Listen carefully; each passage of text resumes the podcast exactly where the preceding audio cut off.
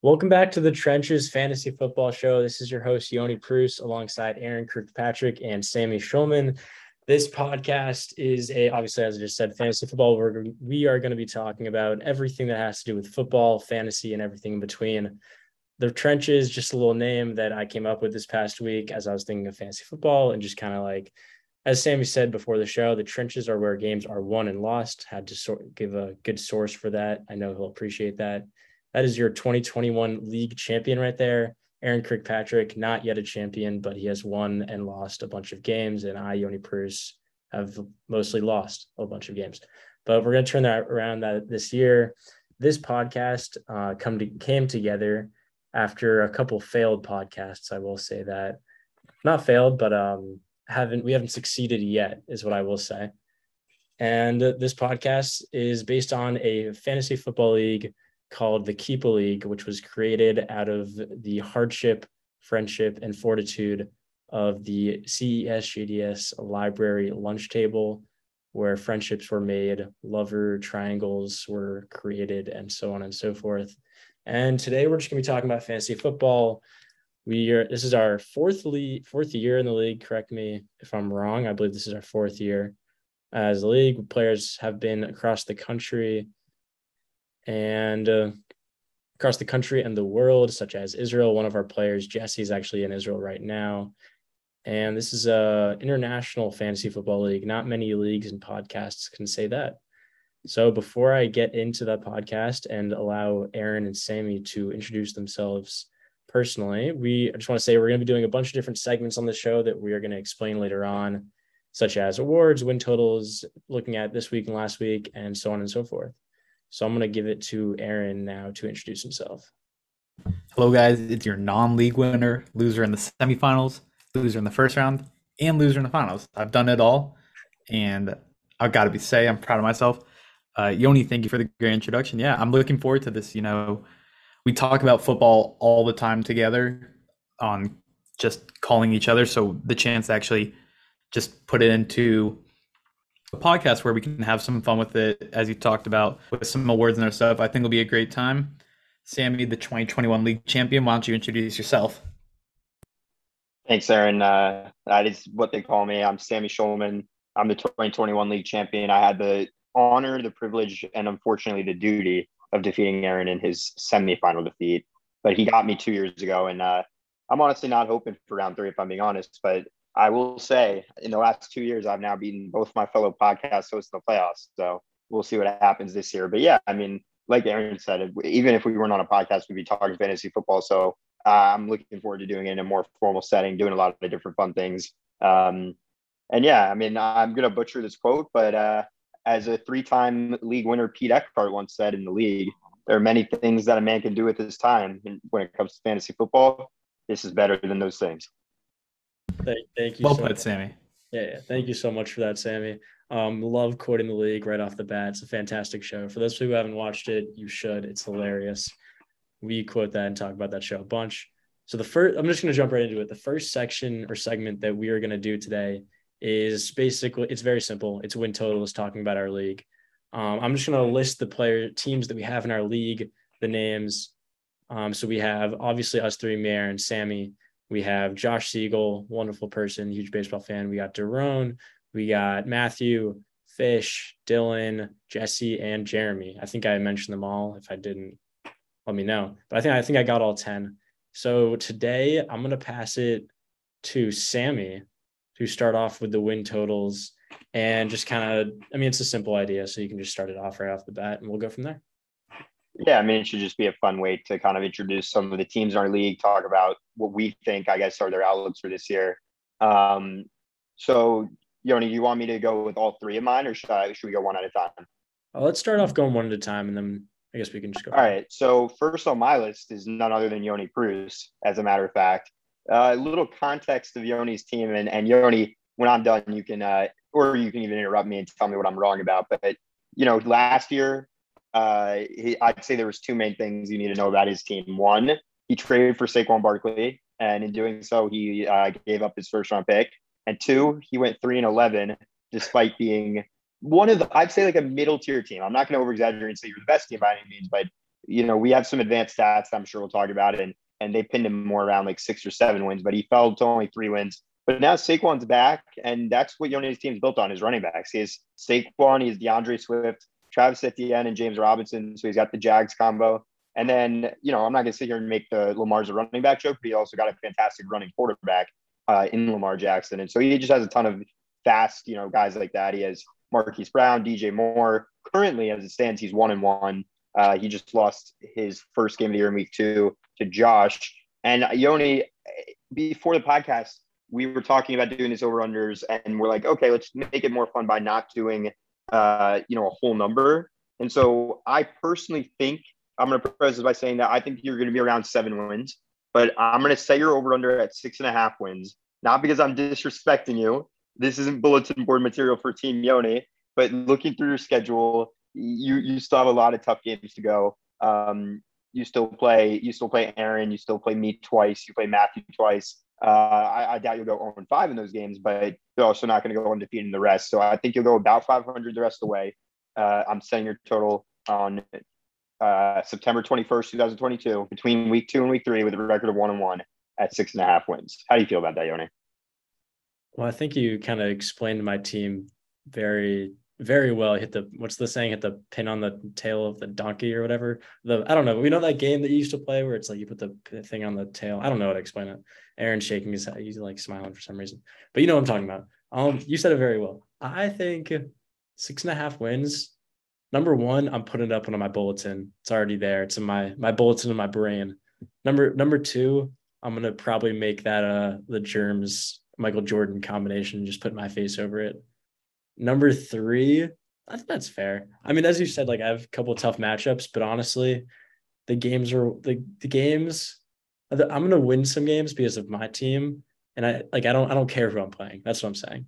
I, I don't care if I'm playing this schmuck Aaron. I don't care if I'm mm-hmm. playing this 2021 fake Lemicky champion Sammy Schulman. I don't care if I'm playing Travis Kelce, Dalvin Cook, Jefferson. I'm taking all those games. But I, I mean, I'd personally take the over on that one, but that's just me. Did you what? yeah, I see what you're saying, Yoni, because uh, I do think that the way I'm looking at your team, and I could be wrong, and this is just going to be more bulletin board material, is that your team is right in that spot where, you know, to put it in football terms, you'll beat the bad teams, but you might not beat the great teams. But I could totally see your team taking that step up to, to beating the great teams, even somewhat consistently, and that could be a big difference. I, respect you taking over. Like I said, I would take the slight over myself, but you know, we wanted to do it at half a number. Uh, Aaron, do you agree, disagree with six and a half? Do you agree with the over there? I agree with the over. I think I might have personally said that at seven and a half myself as like basically whether or not you think Yoni's a 500 team or a sub 500 team. But I think Yoni and this, as it's our first episode, we'll be giving context into each person's teams as we talk about these win totals, the awards, and some of our other segments. I think you are placed in a really hard situation. You're dealing with it right now. You and I have been texting a lot about it. You had Travis Etienne as one of your keepers, and um, you now have James Robinson. James Robinson's obviously been outperforming Travis Etienne, but part of it is I'm almost certain James Robinson on this season already has what is it, three touchdowns through two games. It's one of those things where he's looking great, and I think you have a really solid team. I think it's one of those things that you're gonna have to look for. And I'm also gonna take the over. I'm putting that out there. Is finding the value of like figuring out what can you flip James Robinson for, or if Marquise Brown, who you also have looks good, maybe before week six, selling him high if you're worried about DeAndre Hopkins. So I think it's gonna be an interesting thing for your team in general you recently made a move, and I hope I'm not stepping on anyone's toes for some of our later segments, but you flipped Claypool for Chris Olave, which I thought was a great deal.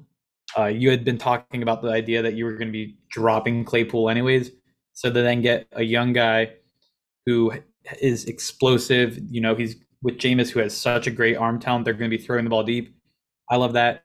Worst things worse, he's a bench stash who never really touches your lineup, and that's fine and best things best, you picked up one of the more talented rookie wide receivers in our league. And I just think it's a great move. So I'm going to be taking the over. And along with that, I'm going to just quickly segment in to my next over under, if you guys are cool with that. So I was given four out of the 10, you know, the most of everyone. And I'm going to start off with our most recent least points scored, Dylan Platt. Uh, a little fun thing we every year we do a conclave and that this past year jesse one of our league members proposed whoever scores the least points in one week has to do a 30 second apology video. Dylan went above and beyond with like what was it three and a half minutes if i'm not mistaken for his apology video. He did great. He comes in to week three at 0 and 2 and so my line that i've set for dylan is seven and a half. And here's my reasoning. It's a Sammy's making a face a little high. Here's my thought process. Dylan has Christian McCaffrey, Alvin Kamara, Terry McLaurin, George Kittle, Christian Kirk, who's looking great. If the Bears can figure it out, he's got Darnell Mooney on the bench. He's got Lazard. And once Sean McVay decides who's his running back, he's got Darrell Henderson and Cam Akers, whichever one figures it out. I think for Dylan, though, it's going to come down to or not Alvin Kamara actually lives up to the Alvin Kamara we thought he was. I had obviously traded away Alvin Kamara this offseason, Dylan, because I didn't believe in Alvin Kamara. But you, at the same time, you can't argue with the name talent. So at seven and a half, what are you guys thinking? I'm gonna I'm gonna start it off real quick. I think that's unbelievably high. Sa- Sammy and I made the same exact face, and I'm a little offended that you called out Sammy making the face and not me. Whatever, it's fine. It's in the past but that's like seven and a half is okay. He's 0 2 right now. He's it's not looking bright for him. I mean, he has this tough schedule ahead. Let's I'm gonna look at his team real quick. You say so he has McCaffrey. McCaffrey hasn't been the same as he always is. McCaffrey, when he's being himself, is like a 23 point scorer per game. Right now, McCaffrey had 13 and then 16. So I mean, it's still good production out of a running back, but it's not the same old McCaffrey that we're used to seeing. Kamara, he is what he is. He hasn't been great so far. He didn't didn't play last week, which I believe is correct. All right, he didn't play last week. McLaurin, I honestly great NFL player. I have never been super high on him fantasy wise, which so I mean that's that's just that. Treylon Burks. I was actually texting Dylan about this. He loves Treylon Burks. He he said he has AJ Brown ceiling. So whether you want to accept that or deny that, I'm not sure how I feel about it, but he believes in his young youngsters and he's playing them.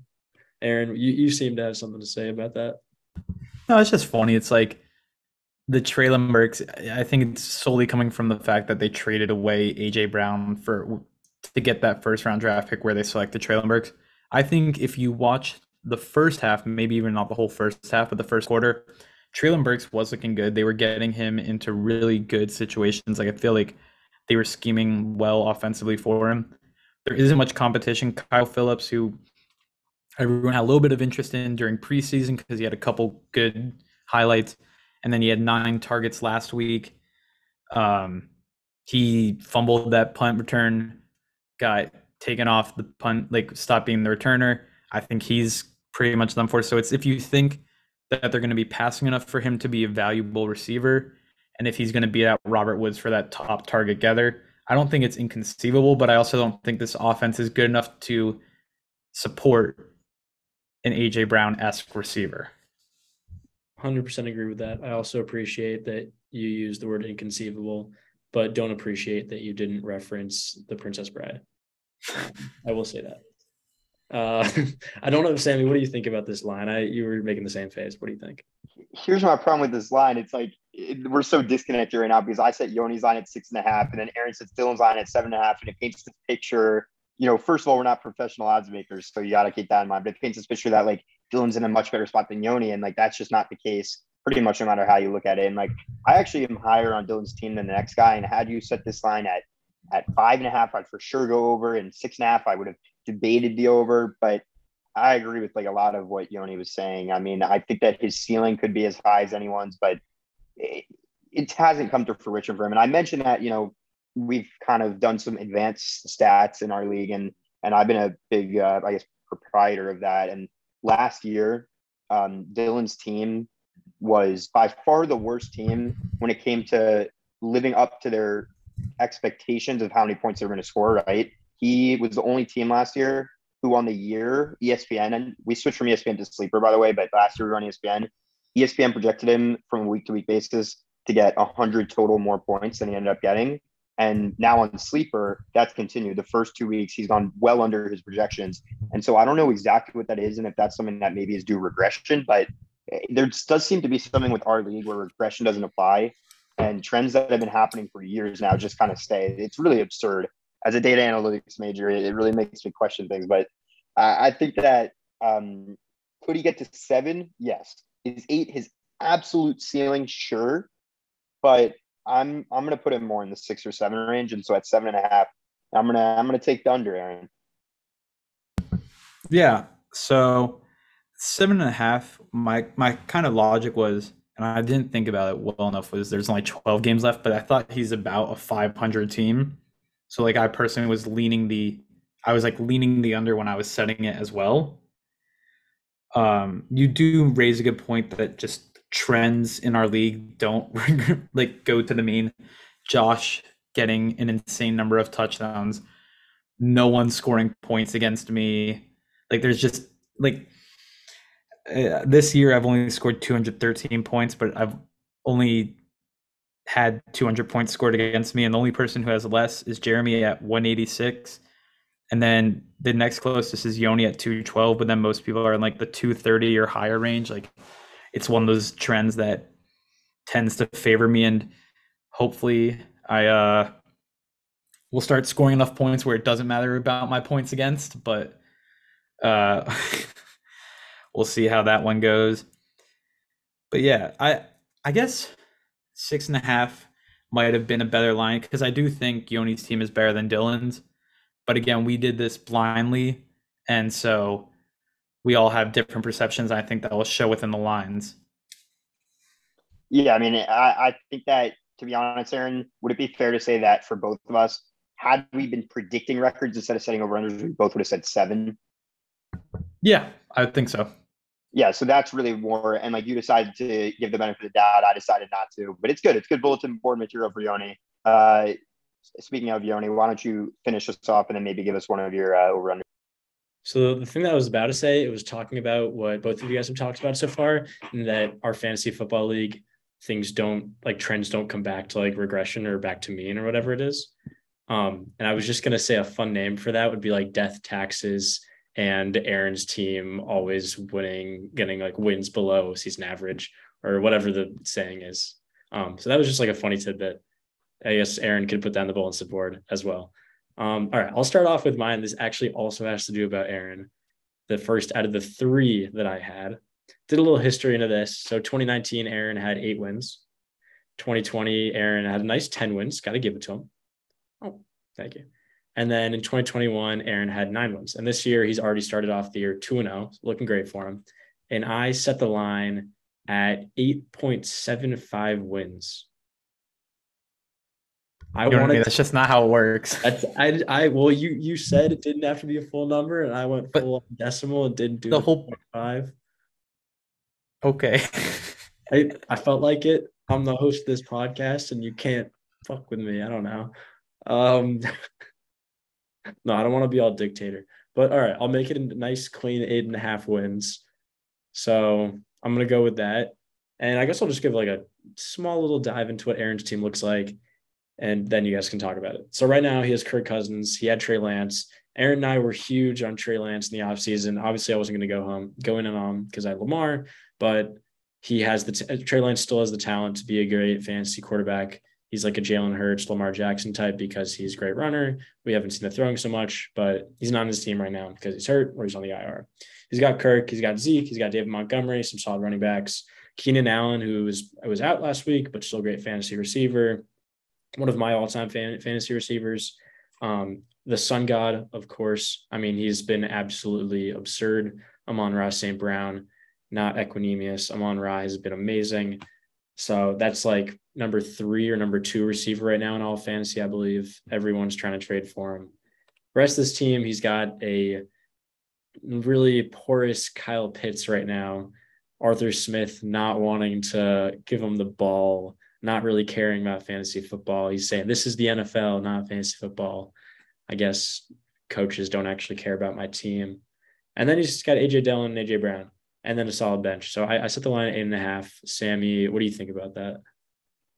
Yeah, I mean, uh, it's like funny because with Aaron, like how we were just talking about how historical trends never kind of even out in our league. Like it's also true though that we are a keeper league, and so on things like you know who wins how many games one year, it is possible that like you're just a better team or worse team It's consistently. And Aaron's done a nice job of keeping a solid foundation of, of really good keepers and keeping track of assets historically, and it's put him in a situation and a position to win. But it doesn't change the fact that on the flip side, he does get a lot of things going his way a lot of the times. I mean, last year uh, we mentioned the conclave, which we have, you know, for our league, where we kind of debrief from the year before to look forward with new rules to the next. And one other thing we added this past year was an award ceremony um, in which Aaron Kirkpatrick was elected the luckiest team in the league. Um, and that was due for a number of reasons, but the point stands that he started off this year 2 0, despite scoring, I think, the eighth most amount of points or uh, something around that. Definitely not top, you know, six. Um, and we have six teams make the playoffs out of our 10. So I am going to go with the over, which goes against everything I feel like should happen based on like, you know, how uh, normal things work. But I'm gonna I'm gonna lean into our league. And I know that if I go under eight and a half and Aaron goes over, then it's gonna be a whole thing. So I'm just I'm getting ahead of it. I think he could get to nine wins if I'm being completely honest, anyways. Um, you know, he's in uh, a different division than both Yoni and myself. I think we have two of the better teams. Yoni, I think Josh has a good team. I think in Aaron's division might be a little more, a little better overall, but definitely I think a little bit less top heavy, depending on how you feel about Jeremy and Matthew's teams respectively. Uh, he's off to a strong start in his division. I, I'm not going to bet against my good friend Aaron in this case. I appreciate that. Um, and half, I like that line. That basically, if it goes over, means I'd go seven and what, seven and five in the remaining games in the regular season which I think is pretty attainable.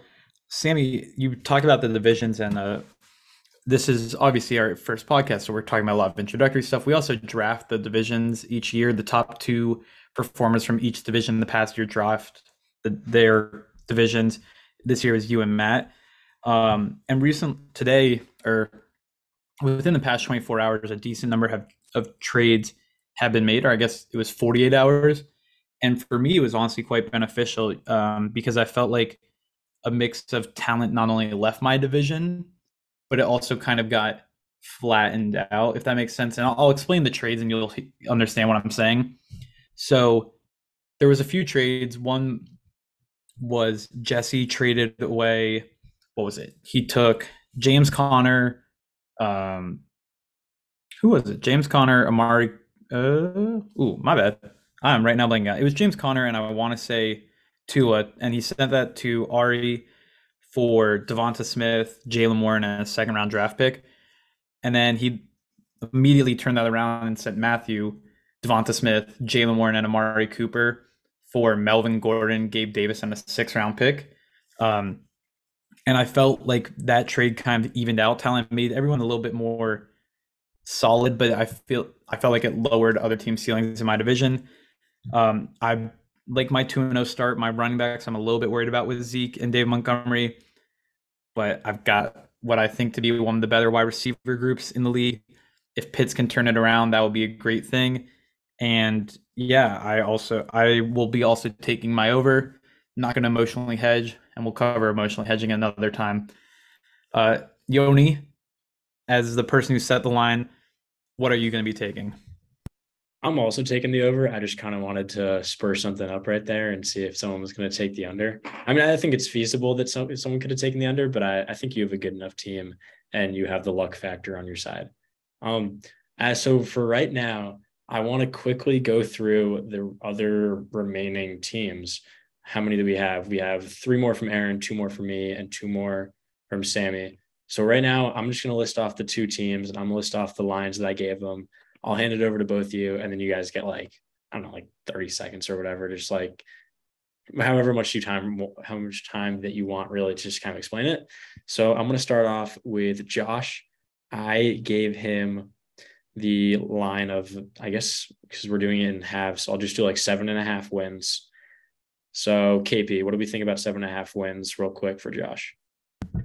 Uh, I'm going to take the over solely on the reasoning that I took both you and uh, when I get to Sammy's line, I will personally be taking his over. And what it comes down to me is you guys, I think, have a very top heavy division. So unless Josh fully wins out against the two current 2 0 and 2 teams, Daron and Ari in your division, I think it's going to be hard for him to get to eight wins starting out one on one. He would need to go uh, eight wins would put him at what eight and six. So he'd have to go. Uh, I guess seven and five isn't unrealistic, uh, as I just backed myself to go seven and five. But I also think there's just a few question marks on his team and Allen Robinson, uh, Kareem Hunt, guys like that, where I think they're in interesting situations and it could end up hurting him. So I will personally be taking the under on seven and a half. Sammy, what are your thoughts there? Yeah, I'm gonna I'm gonna zag Aaron Zig there, and I'm gonna take Josh's over. Um, Josh, uh, as Yoni delightfully put it, wonderful guy, baseball fan. I thought that was a, a nice way to get Josh introduced. But yeah, yeah, I just think I believe in his team for a number of different reasons, and I agree that while Kareem Hunt isn't like my favorite player, for the first you know 11 weeks of the season until Deshaun Watson comes back, Josh also has Nick Chubb, and for now it seems like he's content on starting them both. And last year and in years past, I've been on high as high on that, but like looking at last week as an example, where uh, Nick Chubb had 17, well, 20 total touches, right? And three touchdowns. And then Kareem Hunt also like receives a, like an actual workload with 11 touches or 13 total touches. So that's 33 total touches for his running backs. That's about as much as I got, if not slightly less, from Jonathan Taylor and Leonard Fournette last week. So I don't really care where they're coming from. His guys are getting the opportunity. Uh, his quarterback, Matthew Stafford, is a little bit sketchy, but I, you know, if he throws 40 touchdowns, he'll be fine, just like last year. And he has Mark Andrews, one of the greatest positional advantages. And he's wide receivers are great, in my opinion. I, would like Josh's team all around. Tee Higgins, Michael Thomas, Allen Robinson, Brandin Cooks. And then on his IR right now, because he's suspended, is, is his superstar, Mike Evans. Um, and so I already named a ton of players on Josh's team I like, and I haven't even named Rashad Penny or Michael Gallup. And so when you look at Josh's team, I think he's the kind of team that has depth. When he's playing those teams with bye week problems that don't have the depth to compensate, I think we'll clean up. I see Josh getting to eight wins, if not more. Mm-hmm. Yeah, I'm, i I agree with you over two. Um, I'm going to move on quickly to Daron. Daron, I gave so right, right now Daron is 0 2. It's not looking super bright for Daron's team.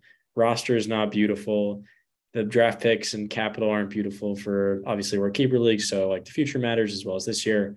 Um, it's not the best situation, but he does have Joe Mixon and Jalen Hurts, of course, and Derrick Henry, who hasn't been his same old, same old, but maybe he'll turn that around. rest of his team is okay. I mean, he has like rookie Drake London, and he's got Freiermuth, love Patty Fries or whatever you want to call Freiermuth. Um, he's a fun tight end. So I gave Daron the line of five and a half five and a half wins. And then KP, what do you think about that quickly? I'm honestly going to take the under. Uh, I think he could easily go five and seven in the last few games. Like if he had a win to his name already, I would take the over probably. But as you mentioned, he doesn't have great draft capital. Derrick Henry, who he spent a lot to get this offseason, has really not impressed me. Uh, right now, in his flex position, he's having to shuffle through guys like Hunter Renfrow, Jakobi Meyers, Devin Duvernay, guys who I personally don't back that much from a fantasy standpoint. And when Chris Godwin gets back, he could be in a better position. But I don't think he has the assets to make the moves. Um, and that would be my personal concern. Uh, but you never know when you have a guy like Jalen Hurts at quarterback, he can carry you to wins. But I'm still going to be taking the under at five and a half. Sammy, what do you think about that? Yeah, I'm gonna I'm gonna stay on board with Aaron there. And as much as I love my guy Daron, uh, I don't see six wins at this point. Um, eh, he would have to go six and six the rest of the way, right? And and I just don't think his team's a 500 team. Unfortunately, I, I his running backs right now, Joe Mixon, Derrick Henry, are underperforming. They'll get better. Don't get me wrong. His running back three is Michael Carter, who I think will get worse as the year progresses, and his running back four is non-existent. I mean, he doesn't have a fourth running back on his roster, so I'm not exactly sure what happens if you know one of those two workhorse running backs or whatever you want to call them at this point in their careers gets hurt. Um, and already, I think he's on thin ice, and I just see it crashing through at some point. He doesn't have his pick next year, so like I wish was he was in a better spot for this year, but it's seeming like Jesse, who got his pick last year in the Stefon Diggs trade, and Jerome's already moved on from Diggs. Um, it seems like he's going to be pretty pretty set with that because I think Jerome, if I had to say right now, I was going to have the least amount of wins in the league. I, I would unfortunately go with Jerome. Yeah, um, I wouldn't find that to be too crazy. Uh, I mentioning about his draft capital. I also have his second next year. Like his, there's, it's hard for it's gonna be hard for him to make moves. Yoni, what are you? What are you taking here? I'm gonna take the under. Um, I start when I started off thinking of Jerome, I put the line at four and a half, which I guess maybe it'll be a little more interesting. Um, because later on the year he might be tanking, but I'm I'm also stick with the under on five and a half. On the for four and a half, I probably would have gone with like five wins on the season, maybe even the under on the four and a half, but we'll go with that. And yeah. now I'm gonna slide it over back to you, Aaron. Okay, so I've got three more guys I've got to work through. I'm gonna kick us off with another 0 2 team. I've got Ari. I've got his line set at six and a half, and I, you guys might feel a little certain way about it, but he did just make a move, picking up James Conner uh, who I think is quite good and something that he desperately needed for his team. His running backs, if Dameon Pierce can get back to that work ho- workhorse spot, could be really good. Javonte Williams, I think, is a stud. He's got solid wide receivers. He's got Waller, who's a good tight end. He's got some solid depth. J.K. Dobbins, when he gets healthy, he'll be there. D Hop coming back week six. Um, I just think him to be a 500 team this year isn't unrealistic. Yeah, I think that's understandable. What would you, what you say the line was again? You said it was six and a half, I believe. Six and a half, putting him an over makes him 500 and under makes him just under 500. I think I'd take the under. I think he could have six wins, but I, I would take the under there. I think what I will say about Fish is that he did obviously just add some talent to his team. And in the first two weeks, he played me and Sammy, who are the two best teams in our division, I will say. Like that's I per, I personally believe that. So then, which means he has two fewer games against better teams. Means he's going to play Josh twice and then Jerome twice. I think he could beat Jerome twice. Obviously, fantasy football makes literally no sense, but he could beat him twice. And then his talent for the rest of his team is solid. Um, we did set we did actually set out a poll. Well, Sammy set out a poll on the Keep a League Twitter saying which 0 2 team do you think is going to win or do what was it again? Like which which 0 2 team has the best chance to make the playoffs? Yeah. So best chance to make the playoffs. And I instantly saw Fish's team and I voted for him. So I, I think he's got the best chance of any of those. And yeah, I'll take the I'll take the under on it, but I still think it's a six wins sort of season for Fish. Sammy, what do you think? Yeah, um, I'm gonna take the over. And um, to take the over here, right, he'll need to go what seven and five in his last twelve. But it, it kind of comes down to what you were saying, Yoni. I think his schedule lends himself to that possibility. I think, I think that there's a little bit of a you know one A one B with you and Josh, and I'm not ready to give one person over the other. Um, I'm not going to give the bulletin board material satisfaction to Josh today. Um, I believe in Josh's team. I believe in your team, Yoni, and I believe in in Fish's team. And really, what it comes down to, I guess, is I don't believe in Daron's team, but at the same time, you're all right. It's fantasy football. Daron is not going to lose all eight of his division games. So eh, I'm taking the over on faith that his team, Fish's team, that is, will come through. He still has some assets to make moves with. And he proved yesterday with the James Conner trade that he's not afraid to make those assets. We're talking about a guy who has never had more than four wins in a season. Uh, the only member in the league's history to never make the playoffs.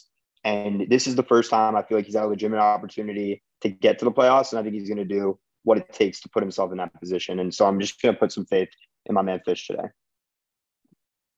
Sammy, I'm going to join you with that over. And part of it also for me is I just think he has the star talent. I didn't even mention that he has Tyreek Hill as well, who's looking like an absolute stud in Miami. Um, I just think the talent's there, as you mentioned. I think he's probably desperate to make it to the playoffs, and you're going to need to be at least 500 to make the playoffs, in my opinion, this year. So I will also be taking the over. Which brings us to my final person and my co-host, Sammy, the 2021 league winner, who started off this year 2 and 0. Sammy, I have your total. I'm going to have you answer first. Set at 10 and a half for this season. Yeah, um, I mean, it's a little weird that I'm talking about my team first, but I guess I can give a quick rundown of my team. I guess that's what you're getting at. Um, my team, I I would say like is generally considered to be the best team in the league. Um, I have really solid receivers. I think is the biggest strength of my team. I have Stefon Diggs, Davante Adams, and Cooper Kupp, who, when they're healthy and you know active, will be in my lineups each week. Um, but I also have pretty good receiver depth as well with Michael Pittman and Courtland Sutton, and then a little Rashod Bateman action as well. Um, and then like complementing them, I still have very solid running backs. I have Jonathan Taylor, who was pretty bad last week, but still, you know, it's, it's Jonathan Taylor. I have Najee Harris, Leonard Fournette as well. Um, 10 and a half, I think, is an interesting number. I'm trying to think it out. So that would mean to get over, I would have to go nine and four the rest of the way. I think that that's about about where I'll go. I'm, I'm just going to give myself the bout of confidence. I say I'll, I'll get to 11 wins this year, um, and I'll, I'll, take my slate over. I do. I've played Fish and Daron so far, so I haven't really gotten to the hard part of my schedule. But you could argue that it's beneficial for me to be getting to the hard part of my schedule. You know, once bye weeks start to come up, and we've already seen that it does seem like I'm going to be one of the luckier teams when it comes to bye weeks this year. Um, week seven is or eight, particularly against Jeremy his big combo of Herbert and Ekeler are going to be on bye, and I'm pretty ready for that game. And a game that maybe is a closer to 50 50 shot for Jeremy to take. I think I'll have a good shot that one. So give Jeremy some bulletin board material right there. But yeah, I, am just going to be confident, and I'll take I'll take a slide over there. Yeah, uh, I definitely would say I factored in the bye weeks into this number. Yoni, what about yourself? I'm going to start off by saying that I would give Sammy the over, but I want to give I really want to give him the under not not to be rude against you. It's just I want to beat you. Like we play, we still have to play twice this year. So to in in me saying this, I'm recognizing that I may lose one of those games. Maybe, uh, hopefully not both. Like that would really suck for my situation. But I will give you the vote of confidence in saying that you're going to. It was nine and four for the rest of the year. And you obviously just went two and oh, but you scored most points in both weeks, or most points this last week, and then Matthew week one. Um, so I mean, but you were second that week anyways in points scored. So whoever you're playing, I'd say it looks good. Obviously, we just saw that you can score second most in a week and lose with Fish past week against you, and then I did it the first time week 11 last year, but doesn't happen that often. So if you're scoring the same amount of points as you always are, then and, or unless some players get hurt or you do something crazy with your team, then I see you hit the over pretty easy. Yeah, I'm to join in on the overtrain. I don't want it to become a thing between me and Sammy if I take his under, but I also set this line thinking that 11 wins is pretty probable. I feel like I wouldn't be shocked if he picks up two more wins against Fish and Daron. There's a few other games I highlighted or Sammy highlighted and I talked about with the bye weeks. Um, so I'm going to be taking the over. Sammy, we've got two more to hit. What do you got? Yeah, um, I have Jesse, right? Uh, league winner um, now two years ago, I guess, the 2020 season. Uh, as Yoni mentioned, he he is playing from Israel this year, which is pretty cool. He's one and one right now and coming off a really solid win. He's been wheeling and dealing uh, as of late, and I think that um, for Jesse, I'm going to go with one and one right now. He is. I'm setting his over under at seven and a half wins. Um, Yoni, what do you think? seven and a half wins. I haven't checked his schedule. I know what his team looks like. I want to take the over right there. I think he could go seven and five and get to that eight and whatever, eight and six sort of season for him. I mean, he's got a good roster. He's obviously he's willing to do whatever it really takes. And it seems as though he's being really active from Israel, setting his lineups, doing all this good shenanigans that we appreciate out of him um, being in a different country for fantasy football is difficult, but he's he's wheeling and dealing. So it seems like he's willing to do what it takes to win this year. Aaron, what what are your thoughts on this line? I'm actually going to take the under here. I think he has a few guys who I think are going to see a decrease in value as the year goes along. Uh, Clyde Edwards-Helaire to name, Tyler Lockett. Uh, I wasn't a huge fan of Claypool either. I thought it would have been better for him to hold on to Olave. I thought it was great he picked up Gabe Davis, but I, I wasn't a huge fan of the Melvin Gordon pickup. He's got Josh Jacobs, who I don't totally love. He's spent some of his free agent acquisition budget on Taysom Hill. My biggest concern is I feel like he's lost a lot of his star power outside of obviously Josh Allen and Deebo Samuel. Um, I'm going to take the under. I just think that we all hit the vision. He's in my division, which I also think is harder. I think it's going to be more splits for divisional matchups, and hence I think under.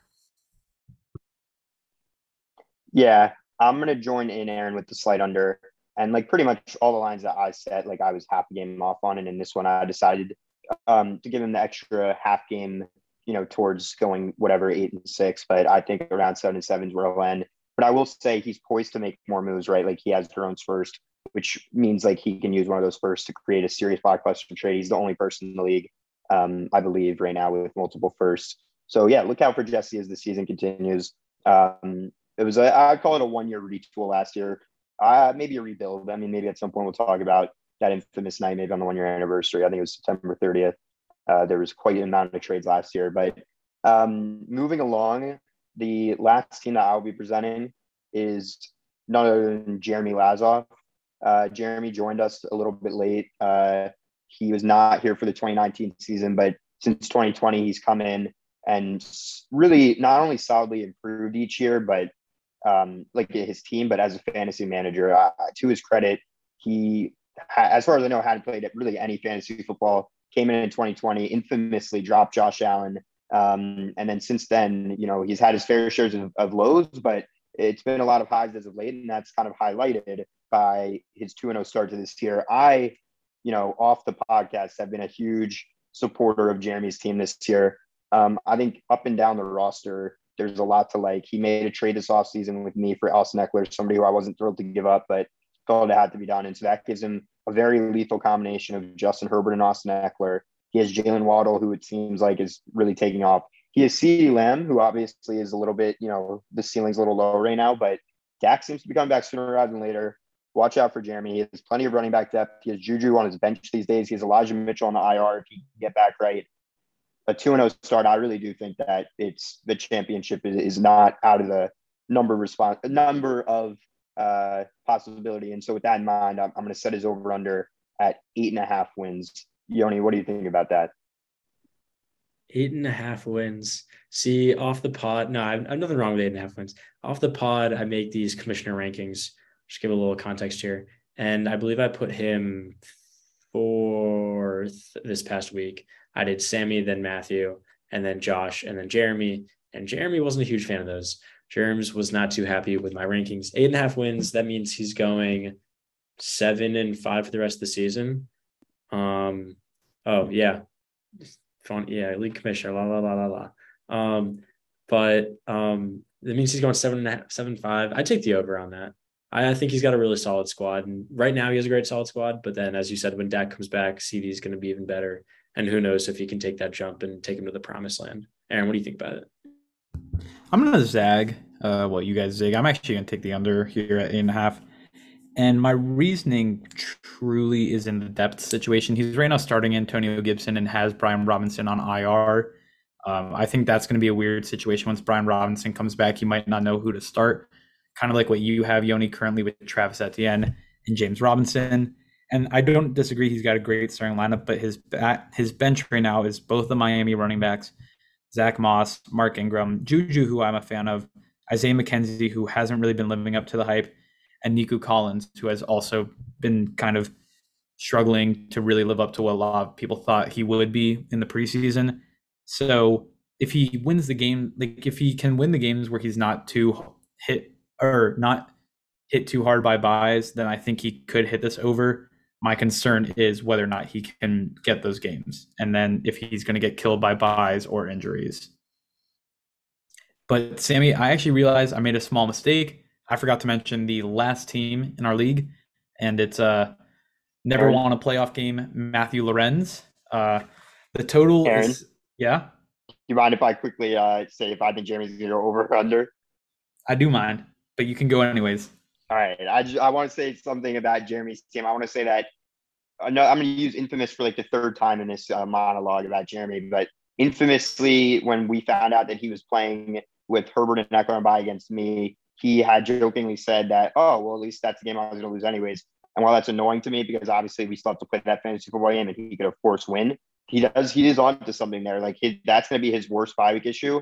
And if he wins or loses that game, especially if he wins, he's going to hit this number. Even if he loses, that means with you know pretty solid team because Ekeler and Herbert will be playing the rest of the year. You know, injury, you know, withstanding, he would need to go what seven and four, which I, I strongly believe he's capable of doing. I think he's in. I think he's in a really good spot. I, I'm just he beat Josh right already, and so he only has one more game against his rival, which we didn't get to, but basically just who you play two games against another division. Look out for Jeremy as a possible team to get the buy in your division, Aaron. If you and Matt, you know, kind of don't pull it out. Yeah, that's fair. Uh, I wouldn't be shocked if he hits the over, but I just think there's a couple questions surrounding his team. So going back to what I was saying as I cut Sammy off, last member of the league, great team year in year out, but has never won a playoff game. We've got Matthew, who's in the division with me and Jeremy, just lost me two nights ago to set himself up to be one and one. He's got a top heavy team with Mahomes, Kelce, Jefferson, Chase, uh, traded away Gabe Davis, Dalvin Cook. He's got real talent. Uh, just picked up DeVonta Smith and Amari Cooper. And at that point, I will be setting his line at nine and a half. Um, so I'm, I'm interested to see what you guys have to say.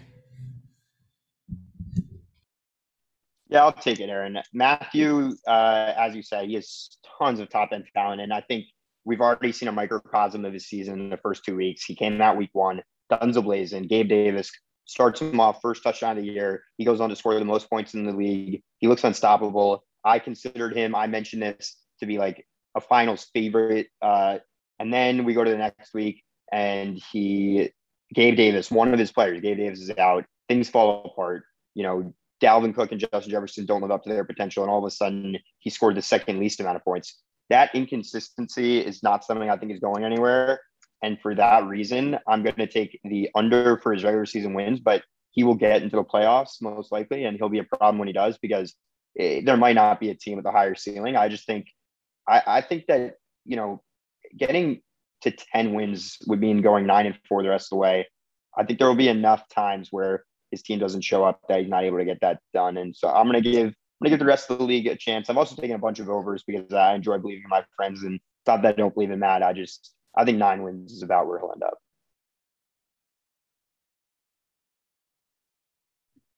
Sorry about that. I'm going to agree with you on that point. I believe that he is not going to hit the over. I'm going to take the under on this. I think what Sammy said is that very true. Is that in these past two weeks we've seen how his team can be inconsistent because it's so star heavy. And later on in the year, when we start seeing some bye weeks out of his star players, the Dalvin Cook and Jefferson week, team's not super d- deep, so he's not going to have good players to do that. Um, so that might be a struggling one. And then as we talked about the bye weeks, maybe injuries come up. That always happens in fantasy football. Again, not a very deep deep team. The squad's not looking too. His bench not looking great Maybe he'll make some trades, but who knows? I'm going to take the under on this, but I will say that out of the all the teams in the league that I don't want to see in the playoffs, number one, I'd say Sammy. Number two, Matthew, considering how star heavy his team is and how any of them can go off for 30, 40 points any day, as you saw with Jefferson. Cook has the same ability. Chase has been good so far, but you can see a lot more from him when the Bengals start getting going. Aaron, this was your line. What do you think about this one? I'm also gonna be joining on the under. Sammy and I have been talking about for maybe two years now, if I'm not mistaken. And it's Matt's depth. He invested in some by turning Gabe Dave into both Amari Cooper and DeVonta Smith, but he also gave up Melvin Gordon. So currently, the running backs Matthew has outside of Dalvin Cook and Jeff Wilson Jr., who's a little bit of a rental, is Jamaal Williams, Nyheim Hines, Rhamondre Stevenson, like it's all currently backups, and that's a big concern. We talked about uh, Daron not having a wide a running back four. I don't really feel like Matt has a great running back three even, and that's going to be um, uh, a, a real issue for him. So I will also be taking the under, and then I think Sammy is about to kick off our next segment and kind of let you guys know about that. Yeah, for sure. That was a lot of fun going through and giving kind of an introduction in that fun way. And and our next kind of, I think segment's the right word for it, is going to be something that we're going to call this or that. And that gets its inspiration from uh, the Jackbox games. Um, and so the nice thing about like this or that and calling it, well, this, I know that's a little redundant, is that we're going to each week or each time we do this segment have kind of different things. Today, that's going to be um, faking or taking. And it's also going to be buying or selling. And so for faking or taking, we'll get into that in a second. And um, that's going to be about a team in our league and, and, and kind of like an opinion about that. And then for buying or lying It's going to be more about a general fantasy football, you know, general fantasy football, either about a player or a team. So, for example, the Lions running backs, or for example, D'Andre Swift specifically. Um, and so to kick us off, I think let's start with uh, taking or faking. And I'll start with mine. I'm kind of going to mediate the conversation here, and uh, we each are going to have one take, but I'll kind of read them out and then we'll discuss. My take was, um, and so basically how this is going to go is uh, you guys are going to say, are you taking, you know, what I'm putting down, or am I kind of faking? Am I taking it too far? Right. So here's my take. Uh, I'm going to say that Matthew, post Melvin Gordon trade, has the worst running backs in the league. Uh, I know that that's going to be a lot for you guys to process quickly. So I'll talk about it first, right? Kind of give the case. Um, and then I'll let you guys kind of chime in and formulate your opinions. So just to, for everybody, you know, listening, um, I'll read through Matthew's running back school. He has Dalvin Cook, fantastic, you know, underperformed, but I'm not worried yet. I don't think anybody is. He spent 904 of his 1,000 fab on Jeff Wilson Jr., who don't, you know, don't sleep on him by any means, but he he played more percent of the snaps in week one than week two. So once he was supposed to be the guy, he only played 49% of the snaps despite them winning by a lot because when they were actually winning, it was Tyrion Davis Price who came in. And although he's sidelined for a few weeks, don't be surprised if it's Jordan Mason who steps up. Um, and so, other than Dalvin Cook and Jeff Wilson, we're talking about Jamaal Williams, Nyheim Hines, Rhamondre Stevenson. So, Aaron, let me start with you. Are you taking this or, or am I faking? I'm fully taking this, Sammy. I kind of chirped on it just recently when we were talking about Matt's over unders. Rhamondre is the only running back that he doesn't start who I have any faith in because uh, Nyheim Hines isn't a plug and place even if Jonathan Taylor goes down. Jamaal Williams could be a plug and place, but I just don't think he's as dynamic a running back as D'Andre Swift, and I don't think he's nearly as good as a pass, pass catcher. And I said, as I was talking about Matthew's team, Jeff Wilson Jr. in my mind is a rental. You talked about how his snaps went down when they were winning. I personally think the 49ers are a pretty good team. I think they're going to be winning. Maybe he stays in, but it's also he's had injury history. They're probably going to want to be careful with him. And I think it's going to be more of a split than it was last year when Elijah Mitchell took over and was that guy. So I'm taking this take. Glad to hear that, Aaron. I mean, like, once again, this isn't a slight towards Matthew. I took this under. I'm saying he has the worst running back. He still has a fantastic team, and, and he's not going to be afraid to make a move for a running back either. Uh, how about you, Yoni? Are you taking this take, or are you gonna you gonna say that I'm a little bit going too far right now? I'm gonna say that you're going a little bit too far. This was actually similar to one of mine, which I'll talk about later. Um, but my I, I'm gonna say you're taking this a little too far and being fake. The so you said Cook, Wilson, and a bunch of other players. Yep. Yeah, Yoni. I just want to say I think you should talk about it now. Um, I, I, you had texted me. I think we should talk about it now because basically that's why you don't think it's Matthew, right? So so talk to us about who you think has the worst running backs in the league, um, and and you know we'll we'll go from there. So the worst running backs in the league, thank you for that. The worst running backs in the league actually does not belong to Matthew. It belongs to Jeremy Lazouf. Jeremy, his roster, let's look at this right now. He has got Austin Ekeler just traded for him, Antonio Gibson, who everyone was doubting during the offseason, but he's actually looked somewhat okay as a fantasy running back. But everyone is worried about Brian Robinson coming in and taking his job. On the bench, he's got Raheem Mostert, Chase Edmonds, Zach Moss, Mark Ingrams.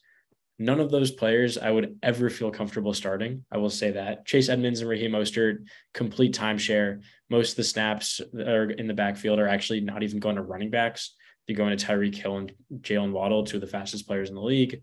Chase Edmonds, there's actually a tweet that I saw that says Chase who thought like why would anyone think that Chase Edmonds was going to be good in Miami offense when Myles Gaskin was pretty much the same thing and wasn't good either.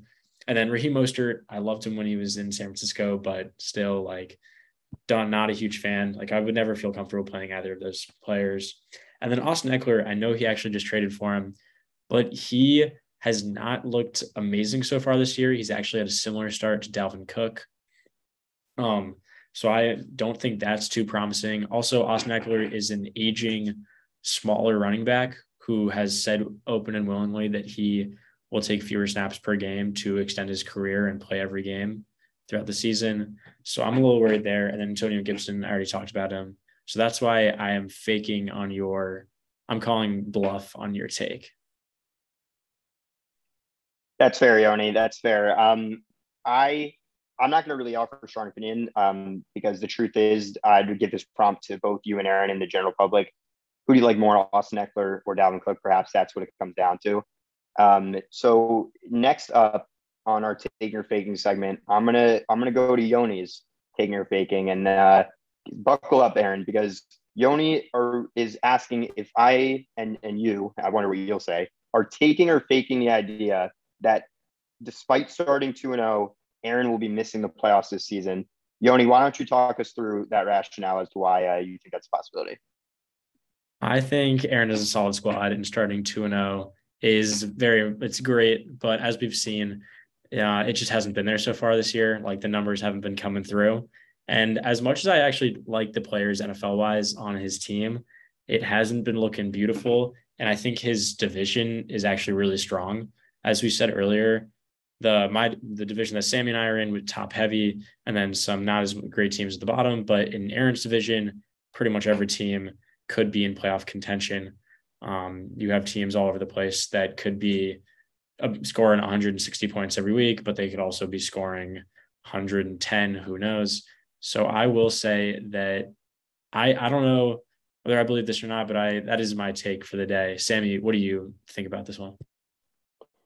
You know, okay, this the funny thing is like this is a hot take and I buy into it to a certain extent, but what did I just say that I think Aaron's gonna get over eight and a half wins, right? Uh if he does that, there's no doubt that it, we're close to him getting a bye and missing the playoffs. But I, I totally understand why we should have this discussion. Like I mentioned earlier, eighth most points in the league. Uh, that's horrible. Obviously, he's he he can't get this lucky every week. Whatever you know, he can't keep getting away with it. Whatever you want to call it, it doesn't change the fact that in a vacuum, his team is not the worst team.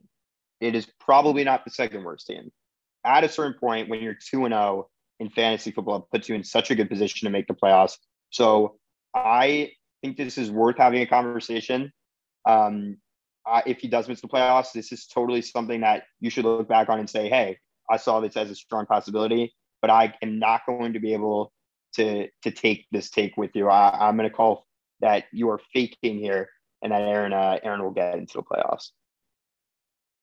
I'm personally going to back myself, um, and part of it comes down to a couple things. One, my team, as far as the points go, if you look at week one, I started uh, Trey Lance in the monsoon game. That game was chalk. Like no one really performed in that game. Deebo got the rushing touchdown.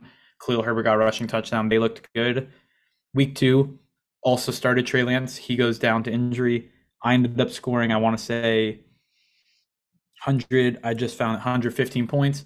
Trey Lance plays, he probably gets at least 15 points. It's 130. It's a different conversation about my points scored. Obviously, I'm going to defend my team. I agree. My running backs are a little bit suspect, and if Pitts doesn't turn around, it could be a serious issue for me. But I think, again, if normal weather week one and Trey Lance doesn't get hurt week two, or if he even plays a little bit more of the game, we're having a completely different conversation. I'm biased, but I still will say you're faking it, Yoni. So that's personally my take. And then my uh, faking or taking, or I guess taking or faking, was a little different. It's um, it, it's building off what you kind of what you said, Yoni, with Jeremy having the worst running backs. For me, it's where not Jeremy's team is a pretender. I am mainly concerned about the running backs and the depth, and I'm not sure whether or not he's a real 2 0 because, like me, like he has scored more points than me, but he also has allowed 15 less and only scored about 20 more. I'm not really sure. Uh, it, I, I, believe in him for the most part, but I want to know whether or not you guys fully believe. Sammy, you've talked about a little bit, but you Yoni, what about yourself? I, I see what you're saying. And I, I see I understand the depth piece and the bye weeks and all of that and how that could hurt him. I also will say you talked about the points scored against him. He let up 90 let up. Not, Josh scored 93.7 week one and he won by eight. And then Dylan scored 92.8 in week two. Um, in terms of the lowest amount of points scored and going 2 0, we talked about that being Aaron, but this also not the best look. I mean, he's he's getting the job done, so he's 2 0. And I, I think you are faking it. I I think he's not a pretender. because I, I think he has a really solid roster. But I kind of see what you're saying, Sammy. What do you think? Honestly confused how I could be so out of line with you guys on on our views of Jeremy's team because obviously when it's something with our teams, it's easy for us to have you know skewed no skewed uh, opinions. But in general, I feel like we, especially especially like us three, like uh, most of our league, they'll see eye to eye on a lot of things just because you know we talk so much. I see Jeremy's team as like really, really good, like from top to bottom, really. Like his running backs is whatever, but some combination of Antonio Gibson, Brian Robinson, and whatever's going on with Chase Edmonds and um, you know, and Elijah Mitchell coming off the IR, he has more than enough there to sustain where he has pretty much strengths everywhere else. Justin Herbert is fantastic. Jaylen Waddle, Garrett Wilson, CeeDee Lamb, uh, Juju Smith Schuster, and Garrett and um, Curtis Samuel might be number two, number three best receiver group. And so at a certain point, I'm I'm gonna have to say that that's a huge faking because it does not matter to me at all what you allow if you score enough that you should win anyways. Okay. So Aaron, to have the conversation that Jeremy should be one on one is totally fine. But to have the conversation that, oh, he's allowed only this many points, if anything, it's unlucky to not allow a lot of points um, and win by a lot. Because for me, I played against the person who scored the second most points last week and won. That's great. I deserve to win scoring the most. It's also pretty lucky that the person who scored the most second weeks, he didn't catch me when I was not playing my best. Um, so yeah, overall, I am I'm I'm really like I'm in on Team Germs. I'm not pivoting uh, at this point. I think he and Matthews matchup will be really telling this weekend. You know, obviously, it's not as if Jeremy's guys can get more ready to face Matthew. That's not how it works. But you know that this one's been circled on Jeremy's calendar for whatever that means. Um, so yeah, I I think I think that kind of wraps up taking or faking, right? Uh, do either of you have any last comments? No. no. All right. So yeah. So we'll move on to uh to buying or lying. And for buying or lying, it's it's more about fantasy football in general. Of course, it can still be kind of in the landscape of our league. Um, and I think for buying or lying, the best place to start uh, is going to be kind of one that you uh, both touched on, Yoni and Aaron, and it's surrounding the commanders. Um, Aaron wants to say, wants to know if we're buying or lying the idea that Carson Wentz uh, is a QB1 for the season and that he's capable of supporting the commander's receiving core. And Yoni wants to know if the commanders, that his buying or lying is that the commander's offense is legit, of course, from a fantasy perspective. Um, so I'm going to let Aaron, you can kick it off and uh, kind of just talk about what you thought. Yoni, you can then do the same. And I guess I'll, I'll say if I'm buying or lying from the commander's fan standpoint, this should be interesting. So I think one of the more interesting things this year so far, as far as the Commanders' offense and when, how it pertains to Carson Wentz, is the wide receiver talent and how it's been mixed around. Like Curtis Samuel's been good, Jahan Dotson's been good, and Terry McLaurin's been good. I know a lot of people thought that it was kind of be like wait and see on Jahan. Curtis Samuel should get some stuff, but like Terry's that guy. Um, but I think the most impressive thing about it, for me at least, has been Carson Wentz has been extremely impressive he has thrown seven total touchdowns, uh, only three interceptions. He's actually provided his fantasy owners a little bit of running. He's got eight attempts for about 33 yards. It's nothing crazy. It's four yards an attempt, but it's not bad. Uh, the thing for me that makes it a buying or lying is the Commanders have been losing. Uh, they the Jaguars game they weren't really losing as much, but in the Lions game down 22 nothing at half, of course he was going to pass the ball 46 times. But in a game where they weren't where it wasn't like necessary to be as pass heavy of a game script, he still attempted 41 passes. So for me, it's like it seems like they want to air the ball out either way. Both games he's gone over 300 yards.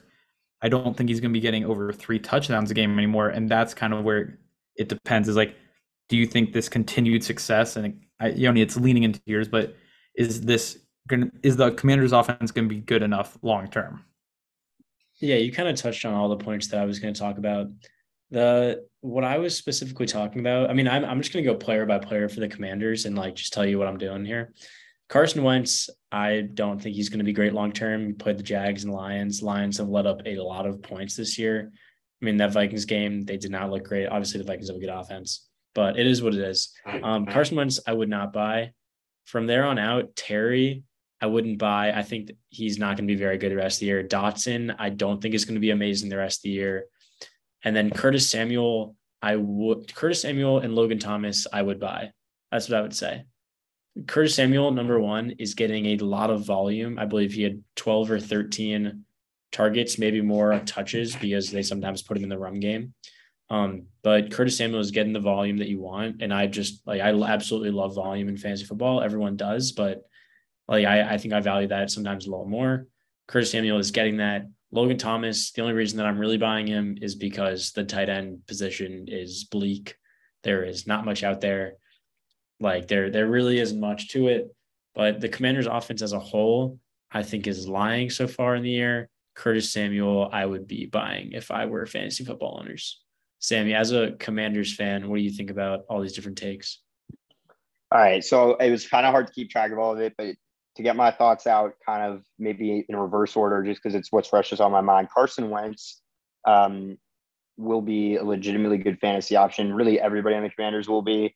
And it's because, like Yoni said, we just played the Jag, we, the Commanders, sorry, Force Rabbit, just played the Commander or the Jaguars and the Lions. Those aren't the best teams in the NFL. I don't know if you guys knew that. Um, and they're definitely not the best offenses. The Lions offense does look good. Maybe the Jaguars are frisky, but our defense, the Commanders defense, is terrible. I'm talking bottom five. I'm talking for sure bottom 10. And it is not going to be 22 nothing every week, but there's never going to be a game where our game script is just run the football, run the football. We're going to win 17 to 13. That's just not what this team is. Maybe when Chase Young comes back, but who knows when that's going to be. We're still banged up on defense. And so what that's going to do is offer opportunity game script wise. And Carson Wentz, uh, you know, you you mentioned he played against the Jaguars, the Lions, the Jaguars. Um, have been the third best pass defense in terms of good old DVOA. Uh, the Lions have been middle of the pack. Neither of those teams have been particularly bad.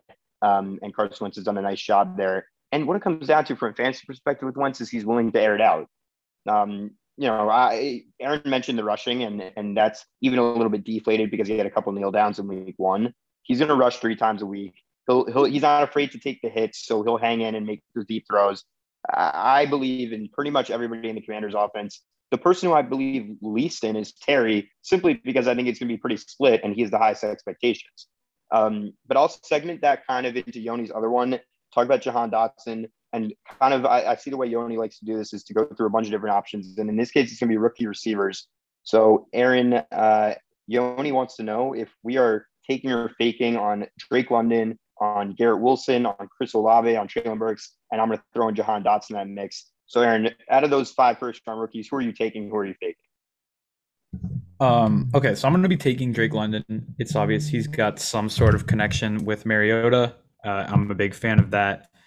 I'm going to be, I'm going to be faking on Treylon Burks. I talked about it a little bit. Like it's not unrealistic. Uh, I think it was before the podcast. Actually, it's not unrealistic for him to have a great turnaround, but that offense just looked horrible. The run game can't get going, which means it can't open up the play action, which we know is what Tannehill is so good at. Teams can't respect the run. I just don't think Burks has yet the connection or the separation necessary for that to be a thing. Garrett Wilson, I don't know if this is a hot take. I'm honestly faking it because his success has come week one, he looked solid. Week two, the uh, Jets were down and they had to pass a lot. And it's also with Joe Flacco. It's not a guarantee that he's going to be fed the same targets with Zach Wilson when he does return. And for me, that's a major concern. And then who am I missing? Who's the fifth receiver you said? Jahan? Yeah, Jahan Dotson and Chris Olave. Olave, I talked about it earlier.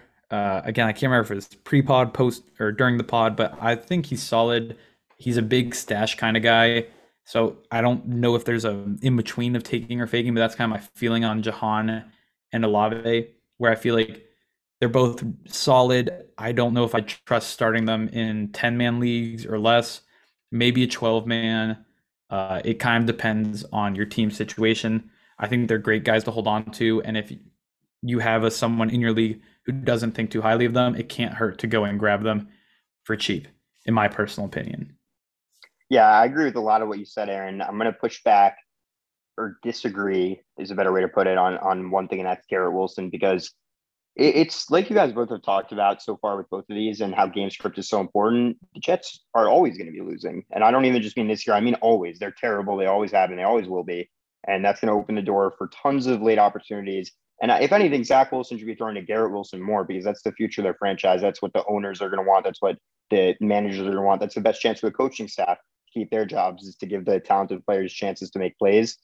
I also think I'm a little higher on Dotson um, and it, it, I am biased, but he's really good. Like he has very strong hands. He's not going to drop many passes, and so unlike you know Christian Watson, who I know we didn't discuss, and and you know he'll get the opportunities and make the most of them. And it's clear that he's a red zone target to Carson Wentz. It's not going to be three touchdowns every two weeks. You know he's not going to finish the season with 24 touchdowns, uh, but I think he could get close to 10 touchdowns. Um, I think he'll be solid all around. Talk to me, Oni. I'm gonna go a little uh, like tangent here thing, whatever. I'm gonna do this, um, and then I'll kind of tell you what I think. A question for the crowd: Tyquan Thornton. Do we think that he is going to be the best player in the best fantasy football player in the Patriots offense, or top three this year? This year. Well, I mean, I guess you could do like next year, but that's kind of we don't really know much about that. Well, I don't know. I just don't know when he's coming back. But I mean, he looked really good in the preseason. Yeah, he's supposed to come back like week seven, week eight. So this would be like points, like average points per game, not total, obviously. I'm gonna say no because I don't trust Mac Jones or the passing offense. So I, am going to take Damien Harris to get you know eight touchdowns. That will be enough for him to be the best uh, option in the offense. But in terms of the receivers, I would buy that Tyquan Thornton will be the best uh, fantasy option. Yeah.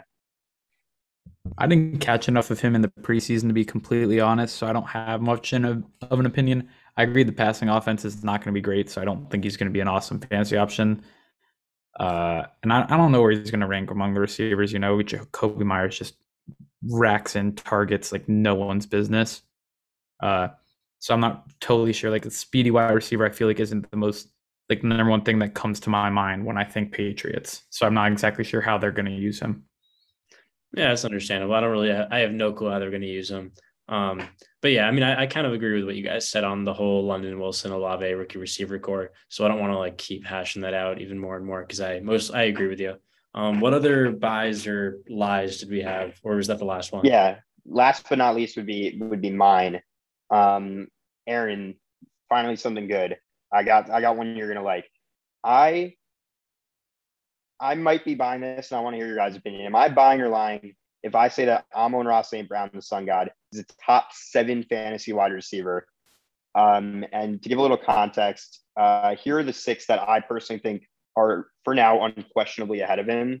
Um, Tyreek Hill, Davante Adams, Cooper Kupp, Stefon Diggs, and Justin Jefferson and Ja'Marr Chase. After that, there's plenty of other options, whether it be AJ Brown, whether it be really whomever. Aaron Yoni, let's start with you, Yoni, and then we'll let Aaron talk about his guy. Uh, is Amon-Ra St. Brown the the uh, the next one? Is he a top seven receiver? Yes, he is. He is. He is indeed. And I don't like hyping up Aaron's team, especially because I'm playing him this week. But Amon-Ra St. Brown, the Sun God, is most definitely that number seven guy. Um, I believe I don't even know what he had like 37 or 40 last week. And what's the what's the stat like? He nine, 10 games in a row with some amount of receptions like Antonio Brown and someone else. Um, I wish I knew what it was. Aaron, I want to say it's something like the sixth player to have at least like I want to say it's like eight games in a row with at least eight catches is something like that. Yeah, but I'm not 100 percent certain. So so yeah, definitely. I mean, I, I talked about this earlier. I love volume and I love targets. Um, and Amon-Ra St. Brown is going to get that. I'm honestly a little pissed at myself that I didn't do that. That didn't take him. I believe I traded up in the draft to draft Marquise Brown when Amon-Ra St. Brown was still available, and that has not panned out so well for me so far. Um, if I were to go back, if you were to go back in any redraft right now, he would be the highest riser of any player ever in the history of the NFL um, because he's just looking really good. Also, on Amon-Ra St. Brown, you know those players in the NBA and NFL like know every single player who's been drafted before them, like the Draymond Greens of the world. Like Amon-Ra St. Brown has that, and I really appreciate a player like that. Um, Aaron, I think I know what you're going to say, but let's hear it. So I'm kind of torn because I also have AJ Brown on my team, who I think is kind of near that top level. Um, and had you asked me after week one, I would have said no. Like I thought he was good, but uh, AJ Brown had such a great week one. Michael Pittman had also had a great week one, and now Mike Williams has had a great week two. Um, I'm gonna say yes because I want to back my team. I don't want to emotionally hedge, um, and I actually just think the talent's there.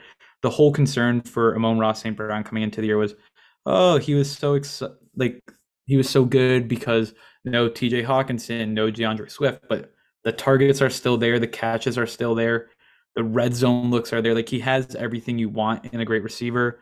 Um, his ability to line up in the slot and beat the weaker slot cornerbacks is extremely great. Um, I, I quickly looked up FantasyPros rest of the season half PPR rankings, and they have him at nine. The two they have in front of him before uh, Sammy's list is Deebo Samuel and AJ Brown. AJ Brown at six, Deebo at eight.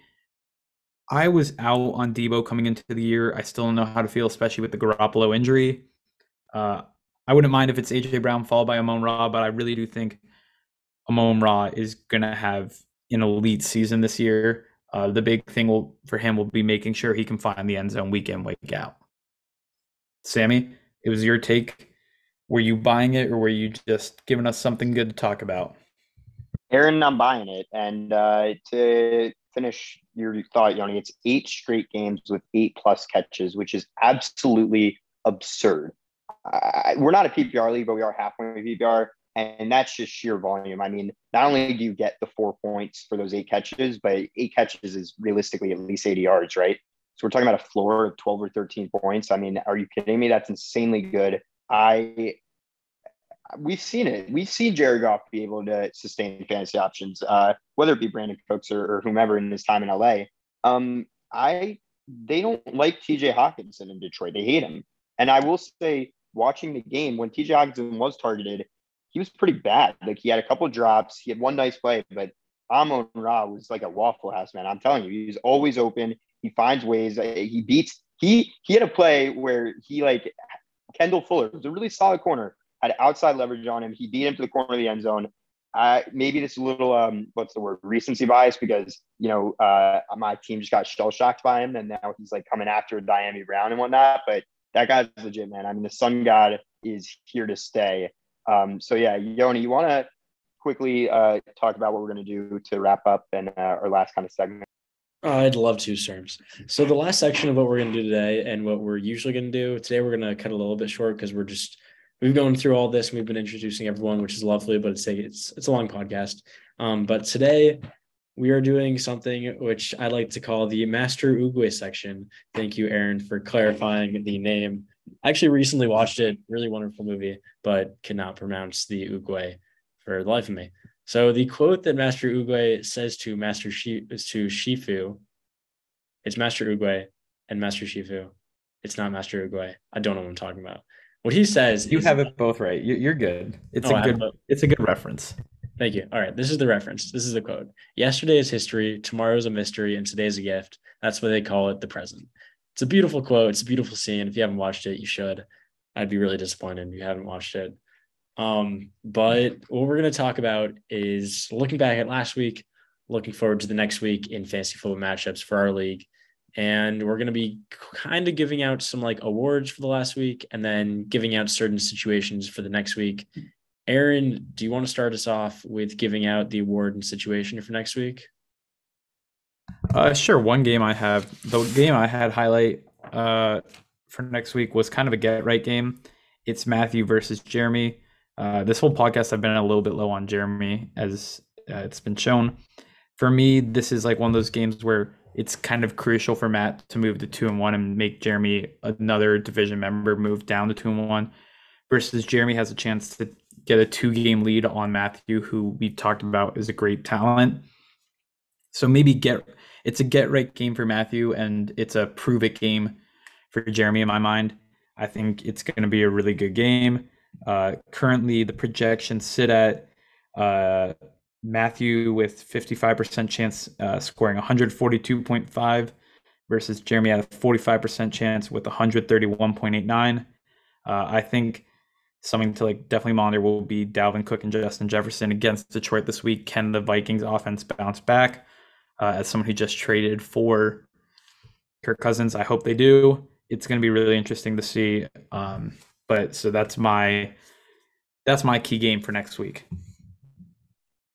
What do you, uh, Sammy? I know you had talked about one pre-podcast. What are you working with there? Yeah, I mean, I just want to first say that I think that was a really good one, Aaron. Uh, the way you're framing that is is, is uh, absolutely accurate. And the one that I'm looking forward to uh, is uh, pretty early because it's only week three, but uh, we'll call it the loser leaves town game, right? Something that I've uh, heard on the Bill Simmons podcast before, which is basically if you lose this game, you know, it's it's a game seven type situation, and it's 0 2 Daron versus 0 2 Fish. More so for Daron, but like I just don't see a team going 0 3 and making the playoffs. It's a really, really tall task. And we got a pretty tight matchup projections wise uh, between Fish and Daron this week. In Yoni and I's division, they were the first two picks in the in the draft, so they're theoretically the worst teams. Um, scored 11 more points than Fish so far this year, but Fish is coming off a really great week and and is uh, projected a little bit less than two more points than Daron. So it should be a close game, a fun game, um, and one that both of those teams need desperately. Um, what about you, Yoni? What are you looking forward to? I had a similar idea to what Aaron said. It was kind of like a prove it or lose it sort of week. And we have 0 2 Dylan playing 1 and 1 Jesse. Dylan needs a win badly because I mean he has the good players and we talked about this earlier, but he really needs a win. And the Jesse is one and one. And we've talked about his team. He has a solid team. But if he goes one and two, that could just be unfortunate in like a tight race into making the playoffs in his division. Um, so that's what I'm going with for this upcoming week. Does anyone want to start us off for the last week? little award ceremony. Does anyone have one for that? Yeah. Um, I'll go with it. Sammy, you and I. Oh, I didn't see you were calling for it. I was ready to go. Sammy, you and I texted this. Uh, I want to say at least two times on Monday night. We said he's him. Uh, so the he's him award goes to Stefon Diggs uh, in your matchup against Ari this week. You and I were on the call for I think essentially the entire uh, Monday night football slate for the at least a majority of it, and it was tense as you, you were tracking your win probability. Uh, we were hate you were hating, and I was feeling the stress too. Every time the Bills got in a position to score, and it looked like they might fail, and Tyler Bass, who Fish had, was going to get a field goal, and then Stefon Diggs finally decided that you know what, that's it, we're winning the game. Puts team what's the team name? Team Shulman on his back to lead you to a 177 to 159 win on a 40 point. I think what was it? 40 points on Monday night.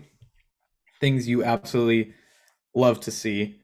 Uh, so congratulations on the win, and that's the He's Him award.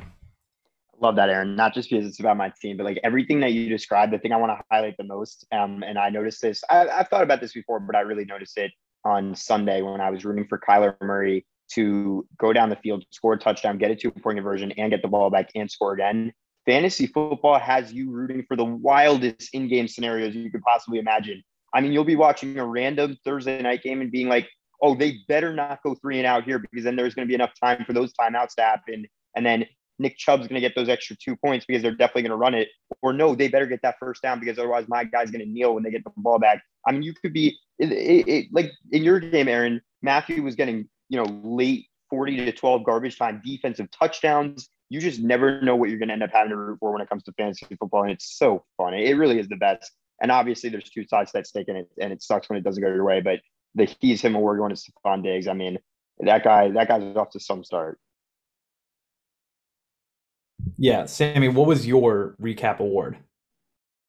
My recap award, Aaron, you, I like that you just gave me all the love. I'm gonna return it to you with a little bit of hate. I hate to say it, but we're gonna call it the fossil fuel game of the week, and uh, it's gonna be Aaron wins with two touchdowns scored for the second straight week. I'm calling this the fossil fuel because it's simply not sustainable. We're talking about something that is absolutely absurd to score two touchdowns in each of the last two weeks and win both games. Touchdowns are everything in fantasy football. And it's, I don't know the exact numbers about how unlikely it is to only score two touchdowns and to win the game. But I will say that you, Aaron, have the least touchdowns scored in the league through two weeks. You are 2 and 0. And that's, that can't, I don't care how lucky you are, that can't be sustainable. Yoni, what do you think about that? I think that's a one. First off, I think that's a wonderful name. I love the little pun that you got in there. Number two, I think multiple things aren't sustainable there. I think he'll probably get more touchdowns, but I also think that the teams he's playing against will probably score more. Um, so I don't know where that's going to balance out in one way or another, but I love the award that you're giving out. Aaron, what do you what do you think about this award? It's interesting. I agree with you. I think it's we talk about like league regression weird stuff. My team tends to perform without performing if you know what I mean. Like we get we get the win even though it's ugly, like the Bears against the 49ers in week 1. we get those kind of wins. Low scoring affairs, slugfest. Like that was me and Matthews Monday night situation was a slugfest. Like I was rooting against the Bills defense, Jamison Crowder, Justin Jefferson and Dalvin Cook, like it was one of the most uncomfortable feelings, like having to hope that AJ Brown can do enough, especially after what we saw week one. Uh, I, I like it, Sammy. I appreciate it, and uh, that means Yoni, you have our last recap award. What do you have? So mine doesn't have an official name, but I'm just gonna combine two different ones. My award is the "What are you doing?" anti Arthur Smith award, and it goes to Nick Chubb. Nick Chubb, um, I don't even know what to say about him. Nick Chubb scored three touchdowns. That's what he did. He had a great game. And the I'll explain the name first. So the anti Arthur Smith doesn't care about your fantasy football team at all. Aaron knows with the, this with Kyle Pitts. And the what are you doing section of that name is because Nick Chubb could have won the game for the Cleveland Browns against the New York Jets. And Joe Flacco, for I don't even know how he's still in the league, but for the Cleveland Browns, but he scored a touchdown and gave Joshua Siegel six more points. Not that that would have given me the win, but it would have felt better um, a little bit. And I would have had more hope in Greg Joseph and probably be a little more sad when I lost. But still, it's the what are you doing anti Arthur Smith award goes to Nick Chubb. And I be- actually, what do you guys think about this award? Is this a little too narcissistic to be making awards about my own situation or what's the deal? Sammy, what do you think? No, I like it, Yoni. I mean, if we're being honest, we're thinking about our teams more than everybody else's. That's how it should be. Um, the name to me is a little bit funny, um, but yeah, I mean, you, there's a lot of different uh, ways you can think about the, your game against Josh, but this is a lot of what it is. Don't get me wrong, but if Nick Chubb does do the right thing and Jerry Jeudy doesn't get hurt and your kicker doesn't get one point, that was a very winnable game, and and you had a lot of those kind of games slip away from you last year, and and hopefully for your sake, Yoni, you can get that squared away and uh, win some of these games at some point. Um, but yeah, I mean, I thought that I think that's a fine award, and I think that it was deservedly so for Nick Chubb uh, this week, especially because he's been that guy who does go down historically. Like he knows what he's doing. He did it a couple years ago against the Texans. Um, I remember it had something to do with somebody not covering. So maybe it's just Nick Chubb hates gamblers and wants to screw them over. I don't know. Um, but yeah, I mean, fantasy football, it will have you rooting for the weirdest things. I, I, mean, I'm telling you. So it all ties back into just how fun and weird fantasy football is. Uh, but yeah, no, I think that's a good award, Yanni. I'm gonna jump in and say I agree with the fact that's a good award, and mainly it's because I'm sick and tired of Arthur Smith. Like, you draft Kyle Pitts with the fourth overall pick, and he has what, 12 targets through two games, which I guess is a lot, but it's what, four catches for maybe like 30 something yards he's not a decoy. You don't spend the fourth overall pick on a decoy. I'm I'm not gonna trade Pitts. You only text me what it would cost for Pitts. I said a lot. He is a young elite talent tight end. If and when things come together, he's gonna be such a positional value edge that I cannot move off of him. But um I'm kind of disappointed about him. KP, can I add something to that? Go ahead. Just an award for what you were just complaining about, and I, I love hearing the passion. It's the Jamie Tartt Decoy Award. As, I like it. As the Ted Lasso watchers know, um, Jamie Tartt used as a decoy in one of the episodes. He's pissed, and Kyle Pitts should be pissed too. That he's not. Oh, Kyle Pitts should be pissed. Well, that was a weird, word situation. I don't know, but he he should be pissed that he's not getting the ball more. Um, so I agree with you on that point. And I, you know, Kyle, you should keep Kyle Pitts. He's yours. Yes, I'm. I'm keeping Kyle Pitts. Last year, I got him for pretty cheap. I traded away what Aaron Rodgers and got Kyle Pitts in like a couple picks. I think like it was a great turnaround for me. Um, so it's going to be hard to move me off of him. But I'll let one of you two do the wrap ups. But I just want to say thank you, everyone who's made it this far into the podcast. Uh, we had a lot of background to give, and I can almost guarantee that further newer episodes are going to be a little bit shorter. But this was a great time. Uh, Yoni, you want to close this out, or does Sammy have anything else to say? I'll, I'll say a couple things and then Yoni take care of it. Uh, I'll say number one, I love that from you, Yoni. I love that you're trying to buy low on Kyle Pitts. Um, maybe I'll text Aaron after the show's over because yeah, I don't know. Who knows? You got to gauge people's interest. You did it with uh, Olave. That's that's how you that's how you win in the margin. So uh, I respect that. Um, I want to I want to kind of uh, echo what Aaron said. If you're still with us right now, it, why don't you go ahead tag at Keep League on Twitter and say pumpkin. And if you do that, we will give you a surprise I'm not going to reveal what it is, but trust me, this was pre-planned. This was not me coming up with on the spot. There's something great in store for you. So without further ado, uh, let's send it to Yoni. That's amazing, Sammy. Thank you so much for doing that. And as Sammy said, that was pre-planned. We all know what's happening. Um, it's a real thing. Don't worry about it. So, Pumpkin, keep a league. And um, yeah, so thank you so much for listening. This was obviously a long first episode, but we just kind of had to give a lot of introduction. Thank you so much again. And we look forward to more episodes. And again, plug in the Keep League, plug in whatever this shenanigans, the trenches fantasy football show that this is. And Yoni Prus, Sam Schulman, Eric Kirkpatrick signing off from the trenches fantasy football show.